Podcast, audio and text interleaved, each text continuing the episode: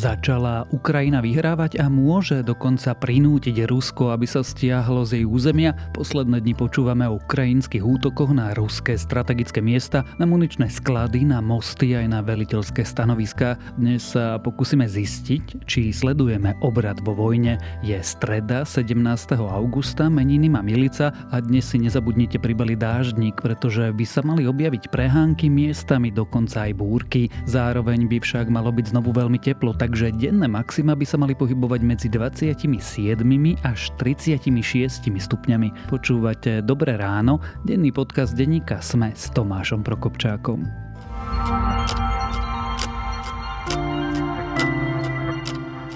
A teraz už krátky prehľad správ kauze sexuálneho zneužívania kňazom nepostupovala prokurátorka v súlade so zákonom. V prípade zneužívania kňazom Františkom Ondrekom zistil generálny prokurátor viacero závažných pochybení. Ten tiež hovorí, že v prípade okresnej prokuratúry v Dolnom Kubine vyvodí aj personálne dôsledky piatok by mala na Slovensko prísť dodávka lieku Paxlovid na liečbu covidu. Ministerstvo zdravotníctva tvrdí, že by malo doraziť 21 tisíc balení lieku proti koronavírusu. Na indikovanie tohto lieku by pritom mal stačiť aj antigénový test. Polsko žiada zahraničné laboratória, aby mu pomohli vyriešiť záhadu masívneho úhynu rýb v rieke Odra. Vzorky teraz poputujú do Česka, Holandska a do Veľkej Británie. Koncom júla sa na juhozápade Polska objavili mŕtve ryby, nakoniec ich bolo viac ako 100 tón. Stále pritom nie je jasné, čo je dôvodom ohromného úhynu. Za výbuchmi v ruskom muničnom sklade na okupovanom Kryme zrejme stojí elitná ukrajinská vojenská jednotka. Tá by mala podľa amerického denníka New York Times operovať za nepriateľskými líniami. Ruské ministerstvo obrany už pritom priznalo, že výbuchy boli spôsobené sabotážou. Bývalý austrálsky premiér Scott Morrison prevzal počas pandémie tajne vedenie piatich ministerstiev, ako si to však zabudol oznámiť ministrom, ktorí tieto rezorty viedli. Morrison tvrdí, že tak urobil v čase krízy a v dobrej viere. Teraz expremiéra vyzývajú, aby sa vzdal aj svojho terajšieho poslaneckého mandátu. Ak vás správy zaujali, viac nových nájdete na webe Denníka Sme alebo v aplikácii Denníka Sme.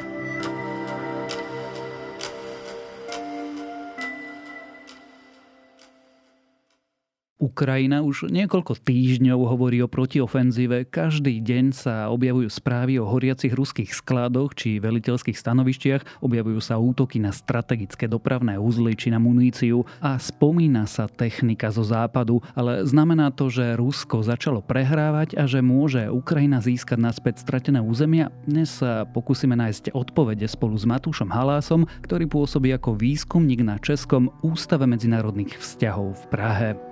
Western military sources say a campaign by Ukraine is gathering pace to retake the Russian controlled city of Kherson.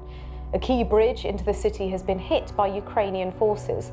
The city was the first in the war to fall to Moscow's troops. UK defence officials say Kherson is now virtually cut off from other occupied territories. Matúš, prosím ťa, aký je momentálne stav vojny na Ukrajine? Momentálne to vyzerá, ak použijeme vodohospodárskú terminológiu, že došlo k kulminácii. Metaforicky použijeme na príklade nejakej povodne, tak tá ruská povodeň kulminovala, respektíve momentálne kulminuje. A z ukrajinského pohľadu už to asi nebude o mnoho horšie a je tu veľká šanca, že sa to bude zlepšovať, že tá pôvodem bude postupne opadať. Znamená to teda, keď použijem zase inú analogiu, že sa Rusi zasekli? Mm, ani by som možno nepovedal, že sa zasekli, skôr asi vyčerpali svoje možnosti toho, čo majú a čo dokážu dosiahnuť reálne svojimi dostupnými silami a zdrojmi. To znamená, že sa ako keby e, strátilo momentum a keď to ešte trochu preženiem, Ukrajina začína vyhrávať? Nepovedal by som, že začína vyhrávať, tam ešte nie sme, ale už by som asi povedal, že prestáva prehrávať, pretože tie síly sa do veľkej miery vyrovnali aj vďaka dodávkam zbraní zo západu, alebo najmä vďaka dodávkam zbraní zo západu. plus vďaka mobilizácii ľudských zdrojov na Ukrajine, čo je veľmi dôležité. Skúsme sa pozrieť na to hĺbšie, ako sa vlastne tá sľubovaná, veľká, neporaziteľná, moderná ruská armáda mohla dostať do stavu, že nevyhráva? Súhrn veľmi veľa faktorov. Na začiatku boli veľmi zlé spravodajské informácie a veľmi zlé vyhodnotenie vlastného bezpečnostného prostredia, ktoré viedlo k tomu, ako tá vojna začala, k tomu, že ruská strana musela spraviť veľké zmeny vo vedení svojej špeciálnej operácii. Oni to poňali spôsobom rovnakým, ako to už skúsili zopárkrát v histórii, ako to skúsili v Československu, ako to skúsili v Afganistane v 60. respektíve koncom 70. rokov. Zautočili na hlavné mesto aj skrz letisko pri hlavnom meste a chceli, tak povedať, dekapitovať vedenie krajiny a obsadiť kľúčové budovy. Keď došlo k invázii do Československa v 68., tak pristalo neidentifikované lietadlo na pražskom letisku a prevzalo kontrolu nad ďalšími pristávajúcimi ruskými strojmi, alebo vtedy ešte sovietskými strojmi. Tak začala invázia sovietských vojsk do Československa. To isté do veľkej miery spravili v Afganistane v 79. Obsadili Bagram, vtedajší pri Kabule, obsadili vládne budovy a paláce v Kabule a následovala invázia. To isté chceli spraviť pri Kieve, chceli obsadiť Hostomel a následne obsadiť Kiev de facto jednoducho. To sa nepodarilo. A došlo tam masívnym stratám a oni to museli celé prekopať a povedali si, že OK, sústredíme sa teraz na Donbass, na juh, juhovýchod krajiny, to je naša priorita, to chceme dosiahnuť a stiahli sa z toho severu alebo severovýchodu. Takže to boli tie prvé základné chyby alebo nedostatky veľkej ruskej armády, že má zlé spravodajské informácie, skúšali urobiť to, čo už robili dvakrát niekde inde, zle odhalili svoje bezpečnostné prostredie a ochotu Ukrajincov braniť sa. A to im nenapadlo, že keď vlastne dookola opakujú rovnakú stratégiu, že by niekto mohol byť na ňu aj pripravený? Zjavne nie. Použili ten istý vzorec, ktorý dvakrát fungoval, fungoval v Československu, fungoval v Angastane, chceli to použiť v, na Ukrajine. Boli tak trochu uchlachovaní tým, ako ľahko prebehol Krím, anexia Krímu a čo sa im podarilo, respektíve nepodarilo na Donbase v priebehu posledných 8 rokov. No skúsili to znova, ako toho racionálneho pohľadu sa to zdá trošku naivné skúšať stále ten istý prístup dookola, ale bola to chyba. Zjavne to bola chyba. Zjavne ukrajinské vedenie, vedenie ukrajinských ozbrojených síl vedelo, na čo sa má pripraviť a čo má čakať. Znamená to zároveň, že od tejto chyby, ktorou špeciálna operácia začala, už Rusi iba improvizujú? No, museli začať improvizovať, áno. Pretože to nešlo podľa ich plánu, ale to nie je nič výnimočné. To sa stáva bežne vo vojne, že plány nevychádzajú. A im tie plány nevyšli famózne. To, akým spôsobom im nevyšli plány, je naozaj pomerne nevydaná vec. A to, ako museli zmeniť ciele svojej špeciálnej vojenskej operácie, čo je v skutočnosti vojna, je naozaj zásadné. A následne museli sa snažiť dosiahnuť tie ciele, ktoré si na novo stanovili. Už sa zmierili s tým, že nedobijú Kiev, nedobijú Charkov, nedobijú ďalšie veľké mesta, nedobijú Mykolaiv, ktorý je hneď vedľa Chersonu a sústredili sa na Donetskú, Luhanskú, Zaporovskú oblasť. Damaging a key bridge into the city. Western officials say the Russian deployment in and around Kherson is in the low thousands strong. Ako dnes, a my sme to už naznačili na začiatku, toto improvizovanie vyzerá, teda okrem toho, že vybuchujú sklady a veliteľské stanoviska a zdá sa, že aj kľúčové mosty. No ale to už je dôsledok toho, že Západ začal dodávať Ukrajine sofistikované, moderné západné zbranie. Ak si pamätáme úplne začiatok tejto vojny, tak západné krajiny neboli úplne ochotné púšťať sa do dodávok zbraňových systémov. to sa reálne rozbehlo až v momente, keď bolo všetkým jasné, že Ukrajinci sa idú brániť zubami nechtami a Rusom to veľmi nejde, že ich tie pôvodné plány nevychádzajú. A v tom momente začali prúdiť zo západu zbranie a začalo to javelinmi, tak povediac. A momentálne je to v situácii, keď Západ a špeciálne, špeciálne Spojené štáty dodávajú moderné raketomety a dodávajú rakety pôvodne vzduch-zem, nevie sa, či sú upravené na vzduch-vzduch, ktoré ničia protivzdušnú obranu radary na ruskej strane. Čo je veľká zmena proti tomu, ako to bolo na začiatku. Rátali Rusi s takýmto vývojom, s tým, že napriek tomu počiatočnému vajataniu nakoniec Západ vojensky Ukrajine pomôže? Oni rátali hlavne s tým, že to bude veľmi rýchle. A v momente, keď sa ukázalo, že to veľmi rýchle nebude, že sú na ich strane, na strane Rusov straty, ktoré sa počítajú v tisíckach, ak nie v desiatkách tisíckach vojakov, tak následne si zrejme uvedomili, že to bude istý čas trvať a to, že už tam Spojené štáty a ďalšie západné krajiny budú dodávať zbranie, už nemali veľmi na výber. Už to išlo samo zo, jedno s druhým. To už bolo implicitne prítomné v tom, že tá vojna bude naozaj trvať dlho. A my sme možno stále ešte nastavení v tom, že to bude trvať niekoľko mesiacov, ale ja si myslím, že by sme mali naozaj plánovať na roky. Dokážu Rusi na tento vývoj reagovať primerane? Nemyslím si, že dokážu. Nemyslím si, že dokážu jednak kvôli tomu, že ich ozbrojené sily nie sú stávané tak, ako sú stávané ozbrojené sily na západe a ukrajinské ozbrojené sily do veľkej miery majú podporu a výcvik aj zo západu, aspoň na dôstojníckej úrovni, na úrovni tých najlepších dôstojníkov. A, a zároveň nedokážu na to reagovať, pretože rúské zbraňové systémy sú horšie ako západné zbraňové systémy. A to je veľký rozdiel. Na to, aby ste viedli úspešne nejakú vojenskú operáciu, potrebujete tri veci. Ak to veľmi zjednodušíme, potrebujete ľudské zdroje, to Ukrajina má a Rusko to nemá, pretože Rusi nemobilizovali a Ukrajina áno.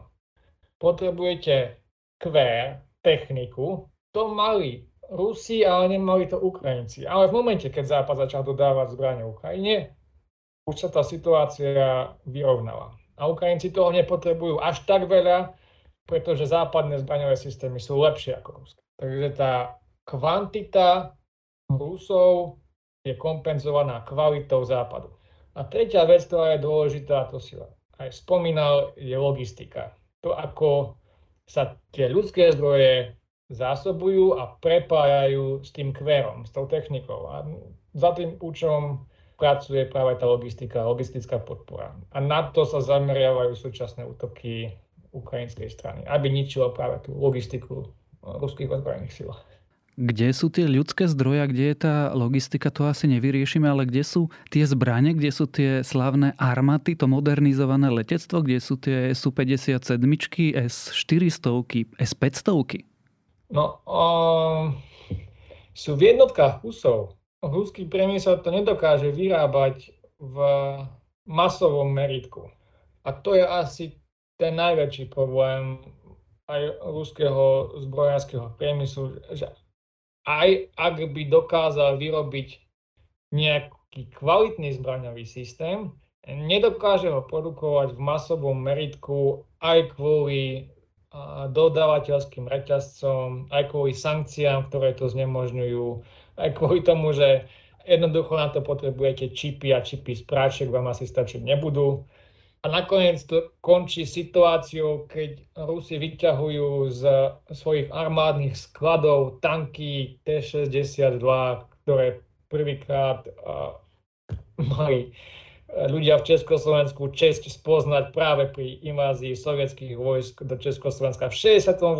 A to sú naozaj že archívne, archívne tanky. Sú zdokumentované prípady, keď takéto tanky sú posielané na, na front na Ukrajinu, čo je naozaj už zarážajúca skutočnosť. My dokonca vidíme BVPčka, kde vojaci radšej sedia na korbe, ako by sedeli vnútri, pretože odtiaľ nemajú žiadnu šancu újsť. Keď to ale celé zhrnieme, znamená to, že tie reči, ktoré Ukrajina už týždne vedie o protiofenzíve, sú nielen propagandou, my skutočne uvidíme protiútok Ukrajiny? To záleží na tom, akým spôsobom to Ukrajina bude chcieť zrealizovať. Pretože jedna možnosť je, že to vezmu podobne ako ruské ozbrojené síly pristupovali k Severodonecku alebo k Vysičansku. Inými slovami, to mesto alebo to územie, ktoré sa bude ukrajinská armáda snažiť oslobodiť alebo dobiť späť, bude zrovnané so zemou, čo nie je úplne že ideálna možnosť. Alebo to spraviť iným spôsobom, a ten iný spôsob sa môže viac alebo menej približovať k tomu, že odrežú tie logistické zásobovacie línie a tie jednotky jednoducho budú vyhľadované, odrezané od, od svojho tylu a nebudú schopné byť zásobované a tam nebude reálna možnosť, aby, aby po istom čase viedli skutočný boj, pretože nebudú mať muníciu, nebudú mať čo jesť, nebudú mať základné hygienické prostriedky, to bude peklo na zemi pre nich, keď budú odrezané od zásobovania tie jednotky. Takže sú rôzne možnosti, ako k tej protiofenzíve dôjde, alebo môže dôjsť. Tým sa už dostávame k možným scenárom. Ty už si povedal, že sa máme pripraviť na to, že tá vojna bude trvať ešte roky. Čo sa môže diať? Na aké vízie sa máme pripraviť? Tak uh, môžeme to vziať od toho najpesimistickejšieho scenára a ten by bol asi ten, že to Rusi dokážu potlačiť až, alebo pretlačiť až do Slovianska Krematorska, obsadiť celú Donetskú oblasť, Luhansku už obsadili, vyhlásiť tam referenda po obrazne povedané odobrení už vopred schváleného rozhodnutia danej oblasti pripojiť k Ruskej federácii. A išlo by asi o Záporovskú, Donetskú, Luhanskú oblasť a časť tej Chersonskej, de facto Cherson, mesto Cherson. To je asi ten najhorší možný scenár. Ten uh, možno neutrálny scenár je, že naozaj došlo k kulminácii ruskej povodne a tá uh, ruská uh, hladina rieky matky Rus sa už ďalej nepo, neposunie a zostane tam, kde je. Nebudú schopní obsadiť ani celú Donetskú oblasť. A, a takto zostane a Ukrajinci nebudú schopní územia oslobodiť. A ja, ale ja si myslím, že z dlhodobého hľadiska treba byť trošku väčší optimista. A ja si myslím, že ten možno tretí najpozitívnejší scenár je, že Ukrajinci budú schopní postupne mnohé oblasti oslobodzovať. Asi to začne Chersonom a potom bude kľúčové to, či dokážu prerušiť pozemné spojenie medzi Donbasom a, a Krymom. Či sa dokážu dostať k Azovskému moru, lebo tým pádom by prerušili tú logistiku. A to už je naozaj iba otázka času, kedy a, sa podobne ako most pri Chersone porúča do väčšných lovíšť aj most cez Kerčský prieliv. A myslím si, že to je tiež na zozname cieľov ukrajinskej armády. Ty si myslíš, že tento posledný scenár najpozitívnejší pre Ukrajincov je najpravdepodobnejší? Z dlhodobého hľadiska to je cieľ Ukrajiny. Myslím si, že z dlhodobého hľadiska by Ukrajina považovala za víťazstvo, ak by sa dokázala vrátiť k hraniciam spred invázie, spred 24. februára. A ťažko si predstaviť, že by sa uspokojila s niečím iným. Záleží to opäť na mnohých faktoroch a bude to trvať dlho. Nebude to určite tento rok a nemyslím si, že sa to podarí budúci rok, ale ja si myslím, že, že je tam istá nádej a oprávnenosť pre optimizmus.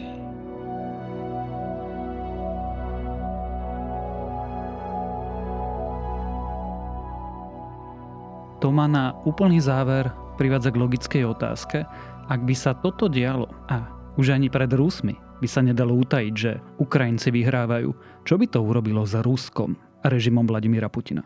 S režimom ako takým pravdepodobne nič. Pretože na to, aby ste zmenili nejakú svoju strategickú orientáciu, potrebujete tri faktory. Jedným z nich je nejaká, nejaký alternatívny názor v rámci vládnúcej elity. Prvým faktorom je, že potrebujete mať lídra, ktorý je otvorený k zmene, respektíve to môže byť spôsobované opäť rôznymi situáciami, alebo môže mať, nebyť si taký istý v určitých otázkach, Takže to je tá individuálna otázka lídra. A tretí faktor je, že na medzinárodnej úrovni potrebujete mať naozaj negatívnu spätnú väzbu, že to, čo robíte, vám nejde. Ak si to rozoberieme postupne, tak tá negatívna spätná väzba tu je, lebo Rusom to zjavne nejde podľa plánu, nedosahujú to, čo si zaumiernili, takže tento bod by bol splnený. Ale tam neexistuje žiadna alternatíva, žiadny odlišný názor v rámci toho vedenia. Príklad, a keď Československo začiatkom 90. rokov po revolúcii zavádzalo svoju vlastnú zahraničnú politiku, tak prezident Havel vtedajší plánoval rozpustiť blokovú štruktúru NATO Varšavská zmluva, ale počase obrátil a chcel, aby Československo vstúpilo do NATO, aby sa NATO zachovalo. A celý ten čas aj v rámci československej zahraničnej politiky tam existovala skupina ľudí, ktorá tvrdila, že my patríme do NATO a toto bol ich názor. Vždy tam bola istá skupina ľudí, ktorá vravila niečo iné, ako napríklad prezident Havel. Alebo keď uh, veľmi podobný prípad bol aj v administratíve Ronalda Reagana, keď tam boli Mariňáci v Libanone a jedna skupina administratívy vravela, aby tam zostali a druhá by sa stiahli. Nič také neexistuje v, v súčasnom Rusku. To je naozaj sovietský zväz cez kopírák alebo druhá verzia Sovietskeho zväzu. Takže to tam chýba. A ďalšia vec je, že aj na tej individuálnej úrovni ten Putin sa skôr podobá na nejakého vodcu, ktorý si je istý svojou pravdou a že vie, čo robí. Možno ho v tom asi aj utvrdili úspechy na Kryme a, a Sýria a niektoré ďalšie jeho vlastné skúsenosti, možno Gruzínsko. Takže on nie je náchylný k tomu, aby prehodnotil svoj svetonázor. Podobne ako to spravil Reagan v tom Libanone alebo Havel, čo sa týka Severoatlantickej aliancie. Obidvaja títo lídry zmenili svoj názor sami.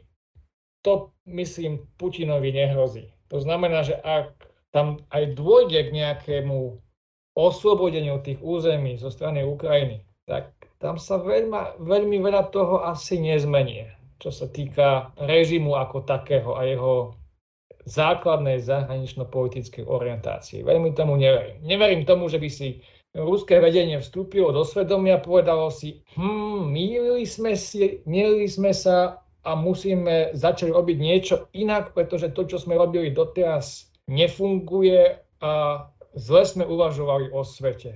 A svet mal pravdu, a my sme sa mýlili. Takémuto, takéto sebareflexii určite v Kremli nedôjde. Skrátka, vidíme cára a cárizmus sa zmeniť nemôže. Je to veľmi podobné tomu, čo si povedal. Ja som dosť skeptický v tomto a naozaj skôr by som povedal, že tam vidíme znovu, znovu zrodenie Sovietskeho zväzu a celej tej brežňovskej nomenklatúry a rigidnosti a bude potrebný ďalší Gorbačov, aby to celé prekopal. Now I have a personal motivation too, because I need to revenge for this. Want to gut all the enemies of my country and uh, kill them. Kill them all. O vojne na Ukrajine a o tom, ako sa práve vyvíja, sme sa rozprávali s Matúšom Halásom, výskumníkom na Českom ústave medzinárodných vzťahov v Prahe.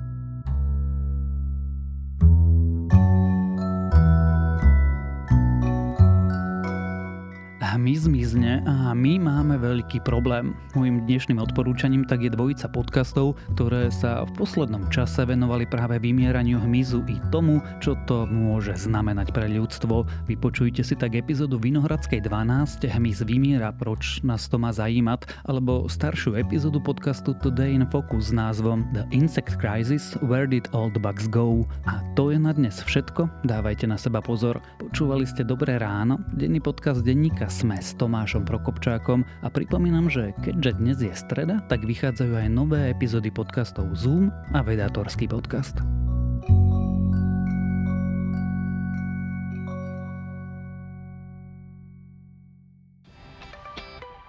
Existuje Boh, ak je na svete toľko utrpenia?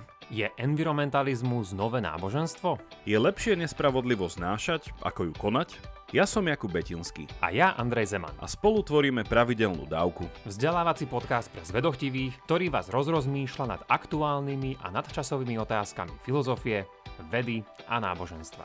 Vychádzame každý útorok, nájdete nás na pravidelnadavka.sk, Facebooku a Instagrame a tiež na denníku ZME. Tešíme sa na vás.